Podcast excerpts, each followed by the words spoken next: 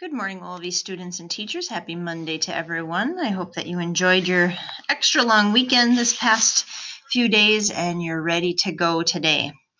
We have a full week of school ahead of us this week, Monday through Friday. So, Friday we will celebrate Mass together in the morning, and then we'll have Stations of the Cross at 2 o'clock in the afternoon. This will be our final Stations of the Cross before um, we get into Holy Week leading up to Easter. And then that Thursday, that final day before we go on Easter break, will be the living stations that the sixth graders will perform for us. So this Friday will be our final Stations of the Cross as we've been doing it um, up to this point.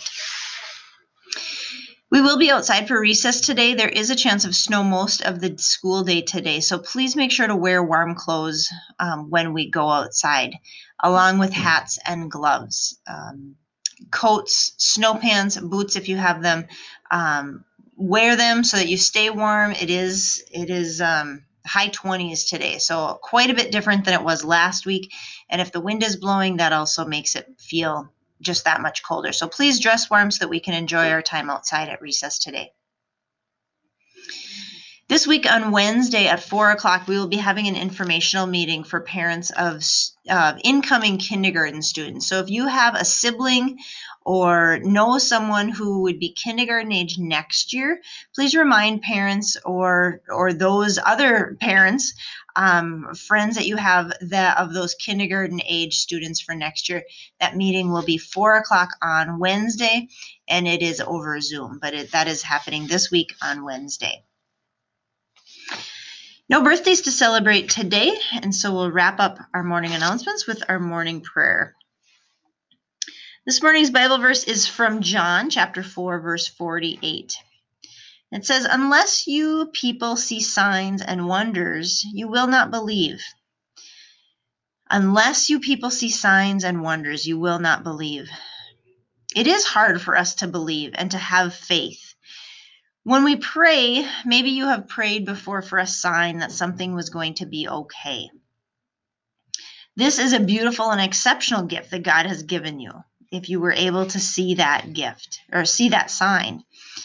Um, in the Bible, there's a story of a royal official who comes to Jesus with a very serious request. He requests Jesus to heal his son, who is very sick and is almost dying.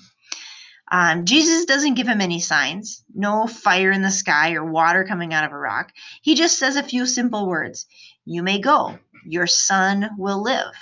And that's it. Jesus just gives him this phrase You may go, your son will live.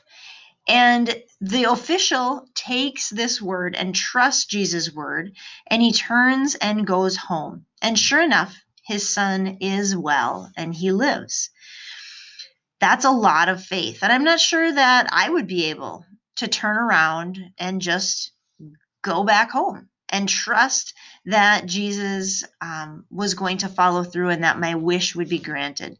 This is the kind of faith and trust that Jesus calls us to have, but it's hard. And so each day we have to go back again and work to build up that trust and um, and and know that Jesus is there for us, that he will give us what we need.